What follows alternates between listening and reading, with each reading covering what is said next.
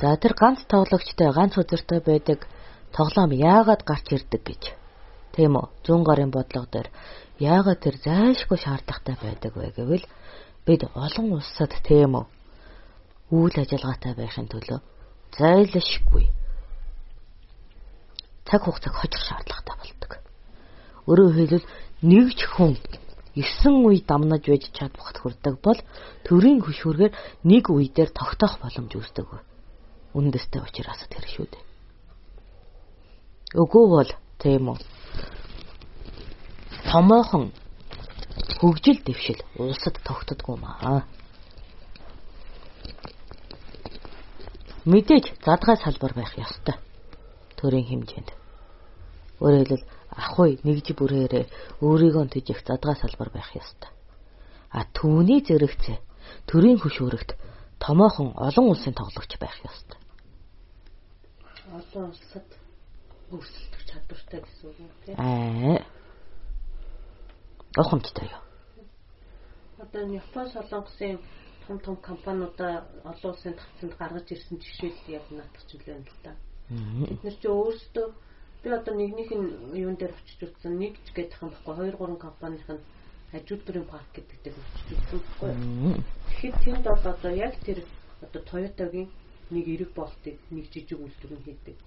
Аа хаалгын нэг үйлдвэр нь хийж, шилхийн нэг үйлдвэр нь хийждэг гэдэг ингээд бусдаа бусдаа бүх юм ингээд ингээд бараг мянгаад үйлдвэр хийж идэг тий. Тэгээд тэднэрийг нөгөө Toyota татаад үйлдвэр дээр очиод машин авсарчдаг. Ийм тогтолцоо юу байсан. А Toyota-д төрн ингээд дэмжлэг үзүүлсэн. А Toyota нь өөрийнхөө доод нөгөө хүмүүсээ бий болгоцсон. Тийм тогтолцоо байгаа байхгүй. Тэгээд энэ дээр ингээд залимдуулаад хэлэхэд ер нь ингээд Хятад, Япон, Солонгос төрийн бодлогууд чинь уламжлал дээрээ суурилж явдаг гэж үздэг байхгүй. Өөрөөр хэлбэл юан гүрний суурин дээр тийм үү тухайн хөгжлийн чиг хандлага олж авсан, төлөвшсөн гэсэн үг шүү дээ. Яг тэр уламжлалт бодлогоо аваад яваад идэг.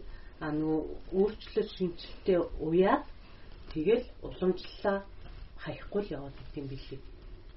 Тэгэхээр ингээд тэндээс ихтэйч байж магадгүй юм тий. Юан гүрэн тийм үү тэр их олон ардуудыг тэжих өөр арга байгаагүй. Өөрөөр хэлбэл нэг хөшүүргэл хэрэглэхээс өөр арга байгаагүй. Тийм үү? Солонгосыг эзэлсэн тийм үү? Тэрийг эзлэхэд бас хөшүүрэг хэрэгтэй байсан.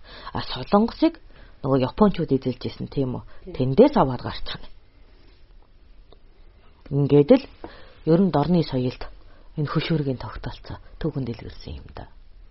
Тэгсэн чи одоо бид нэр өөрсдөө энэ юугаа үндэслэнэ мартчихад Япончуудаас сурна, Солонгосчуудаас сурна, Хятадуудаас сурна гэл ингээл а зарим нөгөө талынх нь хүмүүс болохоор зэрэг үгүй ээ энэ бүр Америкаас сурна, тэрнээс сурна гэл ингээл явж байгаа байхгүй.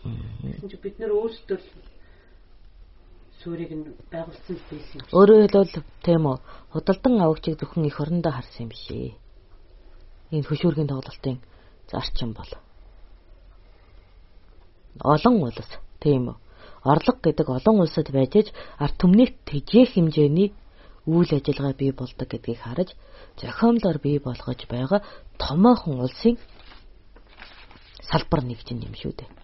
А 11-ийн тоглолт гээд байгаагийн шалтгаан нь тэр нэг чинь хянах өөрөөр хэлбэл үйл ажиллагаа царцгаас сэргийлсэн хяналтын тогтолцоо юм шүү дээ. Ухамжтай юу? 11-ийг нь авахгүй бол магадгүй ингээд хариуцлага хүлээхгүй болохоор зогсчих магадгүй. Зогсдог. Хайчиж магадгүй. Хайдаг. Тий. Буцааж өгөхгүй юм чинь тэр тэргүү. Буцааж өгөхгүй юм чинь гэж одоо Тэр юм гол санаа нь хуучин нөгөө торгоны замт гэж байснаар бодоход ер нь зүүн гарын бодлогын гол их үсэг бол ер нь хариуцлах юм байна шүү дээ. Хариуцлах шүү. Хариуцлах юм байна. Өөрөөр хэлбэл олон улстай гэрээлэх хэмжээний улс байж ижил улсад хүлэн зөвшөөрөгдөв шүү дээ. Өгөө бол тийм үү дэлхийн хааны газар байгаа бичих бяцхаа шимэгч шүү дээ. Тэгэхээр тэр 11-ийг өгөхгүй бол яах вэ? Өгч чадахгүй бол яадаг гэсэн тэр үед. Өөрөөр хэлбэл 11-ийг одоо хүртэх үйл ажиллагаа бол 1001 толгой хамтрал. Толгойг солилцдог гэсэн үг. Хамтралын толгойг солилцдог. Өөрөөр хэлбэл хамтралын бүлэг энд тоглодог бөгөөд тэг санаачлагч дийлэхгүй бол хамтралын нэг гишүүнээр солих аргаар тоглоом үргэлж илдэг. Тэр тэр мянган өрхтөө гэрээ болох юм уу? Бүгд нь хариулсан юм. Зүгэн толгой юм уу? Үгүй, толгойтой биш. Аа цацтай гэрээ байгуулдаг. Пирамид. Өдөрсөн гэсэн. Яг үнэ. Өөрөөр хэлбэл сат дундын сэтгэхүүгээр тийм үү. Нэг нэрэн дор хамтарсан ноёд байхгүй юу? Байгууллагатай гэрээ байгуулдаг гэсэн үг. Байгууллагатай нь гэрээ байгуулдагаас удирдахч гэж байхгүй. Байгууллага биш л өдөртөс зөвлөдөг юм баггүй. Тэр өдөртөс зөвлөлөөс л ээлжлээс олгоно авчих юм шүү дээ. Тэгнь. Өөрөөр хэлбэл удирдах зөвл тийм үү 11-өө өгөхийн төлөө тэмцэнэ. Тийм үү 11-өө өгч чадахгүй бол удирдлага өөртөөхөө дотор толгоогоо солио яваад байна. Тэр удирдах тэгээ сац дотроос байгуулж байгаа шүү дээ. Сац дотроос байгуулна. Хин нэгэн гаднаас тоглолтонд ордог. Тэр түр нэг юм хөшүүрийг хийжээж тэр сац чи өөрөө удирдах зөвлөлөө сонгох солих юм болно шүү. Тэгэхээр магадгүй 11 өгөхгүй бол түр үйлдвэрээ буцааж авлаа гэдээ авчингууд нөгөө сац бужигнаад за эднэр ингэж буруу юм хийснээс болоод үйлдвэрээ алдчихлаа. Одоо тэгэхээр зөв хүмүүсээ гаргая гэдэг. Тиймэрхүү маягаар. Тийм л тоглоом. Өөр хөшүүргийн тоглоом. Тэгэхээр одоо наатгсан бол одоогийн жишээгээр нөгөө одоо нөгөө менежментийн гэрээ гэж үүдэг одоо тэр юм биш үү? Одоо нөгөө саяхан ойрын 10 хэдэн жилд нөгөө сүү гэдэг компани төрийн өмчөд байсан. Тэнгүү тодорхой багтаа гэрэлээд төр гэрэлсэн. Тэнгүүт тэрнээс яасан бэ гэхээр ийм хэмжээний ашигтай ингээ явсан тохиолдолд төдийн хугацаанд танах авнаа. Хувийн болно гэж явсан. Яг тэр шиг явуулах гэдэг нь. Хувийн болно гэв? Тий. 11-ээс 101 рүү шилждэг. Хизээч тэрийг бүрэн чөлөөлдөг. Ухамжтай юу? Тийм бол орлогын хүсрээ алдчихна юм. Орлогын их үсвэрээ алдчихна. Мөнх саах үнээгээ алдчихна гэсэн үг шүү дээ. Өөрөөр хэлбэл өөр харь улсын тийм үү хүчрхэг хөл гар болчих болдог учраас а босгоод өгсөн чинь өөр улсын өөр улсад худалдах эрх үүсдэг учраас хүн хурцрээд 10% авчвал тэгээд өстө хэцүү юм боллоо шүү. Аа. Аав шүү дээ. Аав шүү дээ. Одоо л аав шүү дээ. Ер нь ямар ч тохиолдолд авъя л гэж үзэж тэр ашигтаад ажиллавал. Тийм. Өөр улсын хүн. Тэг өөр улсын засаг. Өөр улсын засаг, өөр улсын хөшүүргийн тоглолт тоглогчд тийм үү. Тухайн одоо байр суурь олоод тийм үү үйл ажиллагаагаа эрхлээд нэгэн зах зээлийг бий болгоцсон газар тоглолт хийдэг. Өөрөөр хэлбэл тэр сац чинь бий болохын тулд тийм үү? Түүхийн нэгжээс бэлэн бүтээгдэхүүн хүртэл бүх дамжуулга захирдаг байхгүй юу? Ухамжтай юу? Тэгэхээр чин эн чинь түүхийн нэгжээс ахуулаад бүрэн бүтээгдэхүүн хүртэл ашигтай тал байна. Тиймээс авахыг сонирхдаг. Тийм учраас төр хизээч ер нь бол 11-ээс татгалцдаггүй. Энд дэр ихтэй 11 чинь бол ашигаас авч байгаа хувь яриад байгаа шүү дээ. Цэвэр ашигаас авч байгаа хувь. А гэхдээ яг өмч нь бол төрийнх л хэвээр өв. Төрих аа төрих гэж хэлэх үү байх уу? Энд дээр маргаа усна. Тийм учраас төрийн тэр нэг сүүгийн менежментийн гэрээг ярьж байгаа байхгүй. Яг тэгэхээр төрийн өмч 10% бол ашигтай ажиллаж байгаа тохиол авна шүү дээ. Аавна. А тэгэхээр тэр өмч чинь өөрөө нөгөөд нэг хувь хүмүүсийн тэр нөгөөд нэг тэр мянган юутай гэрүүл энэний байх юм бол тэр чинь цаашаа худалдагдах магадлал маш өндөр. Маш өндөр. Угаасаа ашигтай ажиллаж төрийн ашигтай ажиллана. Тэр тохиолдолд наад өмчөө төрдөө бүтлээрээ төрд өгсөн мөртлөө төрийн өмнөөс ажиллаад нэмээд 10 ашигын 10 өгөөд явна гэхээс над чих сонь. Ямар хүн их үү? Нэмээд татраа өгөн тэн дээр. Тэгээ 10% ашигаа өгөн. Тэгэхээр чин тэрийг чин төрийн өмчийн компаниудаас явна гэхээр төрийн хангамжтай уусууд хийх юм уу? Эсвэл хувийн хөвшлийг хийх юм уу? Хувийн хөвшил. Жохон тийм л. Хувийн хөвшил. Гэхдээ худалдах эрхгүй. Өөрөөр хэл худалдах худалдах эрхгүй эрх зүүн төрд байдаг. Ухамжтай юу? Одоо олон улсын хөшөөрөг авахар заавал төрөөсөө зөвшөөрөл авдаг. Аа за тэрийг нь хуулиар зохицуулчих жаа юм биш тэг. Тий. За одоо ингээд төрөөс хөшүүрэг авсан ийм компани олон улсад хувиа худалдаж болохгүй. гэл ингээд хуулиндаа заалтаа байна. Тийм л байхгүй юу? Одоо л хогцоо гараад. Угаасаа тийм шүү дээ. Ер нь бол одоо төрөөс хөшүүрэг авчин гэдэг чинь тухайн улс орны одоо амин чухал хэрэгтэйний салбарууд байгаа шүү дээ. Тийм. Тэгэнгүүт одоо төрөөс хөшүүрэг аваад өөр ямар ч өрсөлдөгчгүйгээр мах бэлтгэдэг юм том үйлдвэртэй болчих гэж бодлоо. За тийм.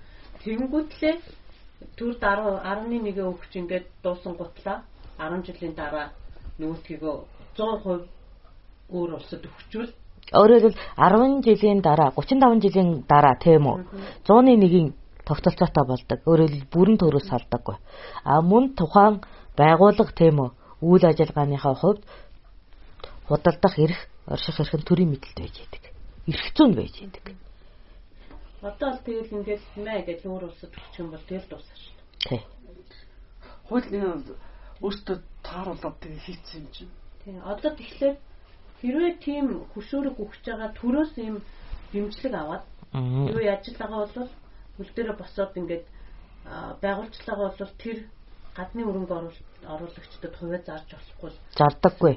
Өөрөөр хэлбэл тэрний тийм үү эд ис бүхэн ард түмний өмч байхгүй? Төрөөс хөшүүрэг авсан учраас. Аа. хөшүүрэг авалгүй өөрийнхөө мөнгөөр юу яцсан бол зарнуу яана уу? Тэр бол нэг дам хамаа байхгүй. Төрөөс авсан хөшүүргээ төлөө дуусч штэ. За аваа төлөө дуусчлаа. Тэгэхээр чин энэ чинь өсөөсөө тэнд юу гэх вэ одоо төрөөс хамааралтай байх шалтгаан байхгүй гэж үзэж байна. Энд дэр л яг тэр авсан зээлээ хөрөнгө оруулагч 10 жилийн хугацаанд 35 жилийн буцаад өгчлөж байгаа тохиолдолд төр тэнд ингээд чи хөдлөж болохгүй шүү гэж суугаад ах ирэхгүй шүү дээ. Эсвэл тэгэхээр яаж зохицуулах вэ? Хуулиар л гэж ярьж байна. Хууль энэ хууль нь нээж тийм манад бол ийм ирээдүйн одоо үрийн сан гэж байгуулагдаад үрийн сан нь тухайн хөшүүргийн одоо орон зайд нэг жөмчлөлийн эрхтэй явдаг. Нэг жөмчлөл. Нэг хувийн эзэмшин гэсэн шүү дээ. Нэг хөв биш. Худалдан авах эрх зүйн орон зайтай буюу одоо тухайн одоо байгууллага бүрэн төрийн өмч болгох эрх зүйтэй. Тийм хэмжээний одоо хэсэг нь гэж одоо үзэн. Одоо энэ компани гэрэн дээр тийм байдаг шүү дээ. Одоо хэрвээ нэг хувьцаа эзэмшигч нь өөрийнхөө хувьцаа зарах гэж байгаа бол хамгийн түрүүнд нөгөө нөгөөдөгтөө мэддэг хэрэгтэй. А тэгхгүйгээр тэрэндээ мэддэггүйгээр гуравдагч этгээдэд мэддэгтэй зарж болохгүй юм заахдаг байхгүй. Яг тэрнтэй л адилхан юм биш. Тийм. Өөрөөр хэлбэл ирээдүй буюу хүүхдийн сан гэдэг юм байна шүү дээ. Үрийн сан гэд. Тэгээ энэ дээр манад бол зөвхөн хүүхэд биш бүх төрлийн одоо амьд биетийн ирээдүг илэрхийлдэг байсан. Тэр сан. Ухамжтай юу? Одоо мал бэлчээр талхлагдлаа гэхээр тухайн сангаас үйл ажиллагаа хийх, тэтгэмжийн бодлого хэрэгжилж ухаж байна. Ойн төмөр гарлаа гэхэд тэтгэмжийн бодлого хэрглэж игдэг. Тэг нөөлөг бодлогын сан үүсдэг. А энэний үүсэл гэх юм бол мал гаргахтай адилхан. Дал нь үргэлж манах байдаг. Зүүн хаа үргэлж манах байдаг гэдэг шиг бүтцийн задгагатайгаар улсын өмчөд хамаардаг.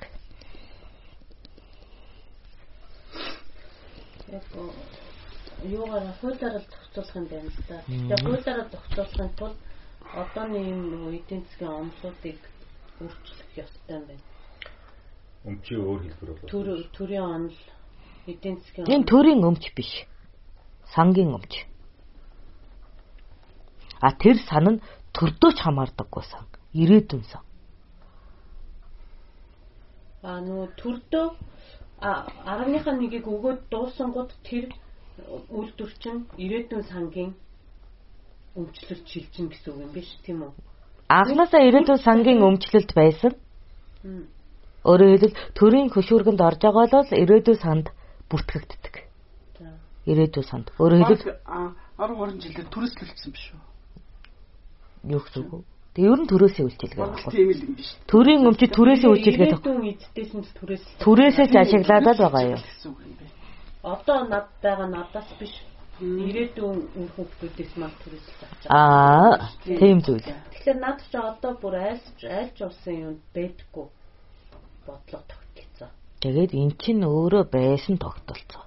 Монголын тогтолцоо байсан бүлгөө. Өөрөөр хэлбэл шүү дээ. Минийх гэж өмчлөх юм бол энэ цагийнх болж байгаа. Энэ цагт асуудлыг шийдвэрлэх боломжтой болж байгаа. А ирээдүйх гэхээр энэ цагт өмчлөл хизээч бүрэн шилждэггүй. Тэгэхээр тэр ирээдүй буюу үрийн сан гэдэг зохион байгуулалтад хизээч худалдах эрхгүй тийм компаниудыг бий болгодог байхгүй юу. Өөрөөр хэлбэл энэ хөшөөрөг нь тийм үү тухайн компаниг маш хурдан хугацаанд хөлжиж тийм үү нэгж бүхэн хөдөлмөрийнхөө үр ашгийг хүртдэг тийм шимтэй талбар. Яг бол ганц тоглогч болж яраас. Тоглолтын чадамжаас л амьдрал шийдэгдэж байна. Дээрээс нь орон зайг нь чөлөөтэй өгч нь. Олон улсын орон зайг нь өгч гэн. Ийм орон зайд тийм үү түрээслэгч байхад өөрөөр хэлбэл ирээдүйн сангийн түрээслэгч байхад ямар ч асуудал гардаггүй. Яагаад хувийнх болгох гээд байгаа? Тэгээд эн чинь дээр нэг хүний эзэмшил биш. Бүлгийн эзэмшил хамаардаг. Тэгэхээр надад жоо одоо байхгүй тогтолцоо болчихлоо та. Угаасаа байхгүй тогтолцоог ярьж өгч байгаа ш. Тэр үедээ байсан тогтолцоо. Магадгүй энэ тогтолцоо энэ улсад байхгүй ч өөр улсад байгаа. Ухамжтай юу? Тэр өдөө ингэж хийхин тулд эхлээд хуультай байх хэрэгтэй байна. Хуультай байдаг. Тэгээд энэ дүрмээ сантай байдаг. Сан ийм сан гэж байх юм байна гэж таниулаад энийг зөвшөөрсөн хүнтэй л одоо нөгөө нэг ийм гурвалжинтай л гэрээ болох нь шүү дээ. Гурвалжинтай буюу бүрдэлтэй гэрээ байгуулдаг. Тийм ээ би энийг өмчлөх өмчөж авахгүй. Аа Ажлуудад ашигных нь 90% нь бид нэр авнаа. тий 90% бид нэр аваж байя. Үүд үе удам дамнуулан. Тэр хүн нь гадаад байна уу дотоод байна хамаагүй. Хамаагүй. Чадамжтай. Чадамжтай. Бүрдэлэл байдаг. Тэгвэл тэр хүн угаасаа өмчлөхгүй. Өмчлөхгүй. Ажилчин. Мөнх цаг хугацааны түрээслэгч. Яг бол тэр жинхэнэ өмч нь өөрөө ирээдүйн сангийн өмч байдаг. Сонирхолтой байна. Тэгэхээр уул уурхай авч тэр юу одоо гол хавсан их усвэрээ ирээдүйн сан гэж үрийн сан гэдэг. Үрийн сан гэдэг байхгүй юу? Тэр үнийг ерөнхий одоо утга. Үрийн сан. Тэгэхээр чи одоо болохоор шууд ингээд хувь төгөл хувь компаниуд төгөл ингээд л байгаа шүү дээ. Хувь хүнд ч. Тэгэхээр чин ирээдүйд байгаа хүүхдүүд бид нар хүүхдүүд хувьчлах хэрэгтэй шүү дээ. Хөв хүртэх хэрэгтэй шүү дээ. Тэгэнгүүт тэднэрт хүрэхгүй болчих. Хүрэхгүй болоод байгаа учраас л хүрэгдэг болгох гэж энэ тогтолцоо үүсээд байгаа юм. Ухамжтай юу? Эцэг их найдвартай биш учраас л ирээдүг нь найдвартай болгоод байна шүү дээ. Тэр ирээдүйгээр очихоор тэр ирээдүй чинь бас өмчлөх хэрэггүй юм шүү дээ. Тий, яг ирээдүй одоо цаг болж байгаа үед хідэж өмжилдэг байхгүй юу? Тоглоомын дөрвөн үнэндээ юм. Тэгэхээр ертөнц мөхтөл тэр ирээдүй сан гэдэг оршин. Гэхдээ тэр ирээдүй сан бол аюул ослоос зайлших их сан. Яг газартай адилхан биш үү те? Газар чинь бидний ирээдүйн үр хөвгтийн төрөөгөө хөвгтийн мань өмчөө гэдэг үг юм. Ерөөсөө ирээдүйн сангийн анхны өмч бол газар байхгүй юу? Тэгээ тэр газар дээр байгаа бүхэн ирээдүйн сангийн өмч байхгүй юу? А эзэмшүүлт юм биш үү? Ерөөсөө эзэмшүүлээд тэрнээсээ өмчлүүлэхгүй. Түрээсээ эзэмшүүлдэг. Одоо тэр 100 гарын бодлогын хамгийн ихний бодлого чинь газрын бодлого нь шүү. Хамгийн дөрөнд сангийн бодлого. Сан өөрөө хамгийн түрүүнд газраа эзэмшдэг. Баялгаа эзэмшдэг. Энэ шалтгаанаас болоод төлбөр төлдөг. Тийм үү? Тэгэхээр ч одоо тэр газар юу уулуурхайн орд үйлдвэр эднэрийг чинь сангийн өмч гэж явдаг юм уу? Сангийн өмч гэж явдаг. Төрийн өмч биш. Улсын өмч бас. Улсын ч өмч биш үрийн сан буюу ирээдүйн өмч байхгүй? Тэгээд тэр сан ч өөрөө тэрийг бас зарж үрэх юм. Ямар ч ирэх байхгүй. Яг бол эзэмшигч нь төрөөгүй байгаа учраас. Тэнд байгаа дарга зэрэг хийж байгаа хүмүүс бол зарж чадахгүй нь шүү дээ. Тий. Тэр юу сан байгуулж юм. Засвахгүй юм бол. Засвуулж шүү дээ. Хэн засвуулах юм? Өгөөж ирэх гамшигтай гамшиг үе зарцуулдаг. Гамшиг үе зарцуулдаг. Ирээдүг тогтоож ирээдүг мөхөх гэсэн үйл ажиллагаанд зарцуулдаг. Ирээдүг авах нь зарцуулдаг. Өөрөөр хэлбэл 9 нэгж хүртэл 11-ээс 9 нэгж хүртэл зарцуулах хэрэгтэй. Тэгэхээр ч одоо төр мөнгө гаргаад идэг. Гэхдээ төр орлогоо буцаагаад авчиж байгаа. А тэгсэн хэрнээ мөнгө гаргаад бий болгосон тэр өмчийг өмчлөх эрх нь зөвхөн сан дээр байгаа юм биш. Тэгэхээр сан чинь ямар ч ингээд мөнгө төгрөгийн зохицуулт наашаа цаашаа хийхгүй хэрнээ бах өмчтэй ингээд хинт ч зарж үрэх чадах эзэн нь байхгүй. Эзэн нь төрөөгүй. Арай төрөөгүй байгаа. Тэгэл баахан сууж байгаа юм. Тий. Тэгэхээр яг энэ сангийн анхны тийм үү ирээдүгөө даатгадаг ардууд энэ ирээдүйн сангийн анхны бүртгэлийн гишүүнд хамаардаг байхгүй. Ухамжтай юу? Миний ирээдүй гэж. Өөрөөр хэлбэл тэр улсын иргэний анхны гэрээ нь. Миний ирээдүйд тийм тийм зүйлийг байлгаж өгнө гэдэг гэрээ. Ирээдүгөө хамгаалуулсан амиа хөөс яах вэ? Сан байх зорилго чи ерөөсөө өмчлөгчийг тодорхойлохын тулд юм биш үү? Тэр өөр зорилго байна. Ямар ч зорилго байхгүй. Яг тэгэхээр хэрвээ сан байхгүй бол тэр чинь хувийн өмччүүс, улсын өмччүүс, төрийн өмччүүс. Яг үнэ. Тэр хин хин эзэн хин өмчин эзэн гэдэг асуудал гарч төр бол хямрч байна шүү дээ. Тэгэхээр бүх цаг үеийн төр тухайн сангийн тийм үйл ажиллагааг хянагч, тэтгэгч, эцэг их нь байхгүй юу? Одоо ойлгох нь. За ингээд өндөрлөө. За. За.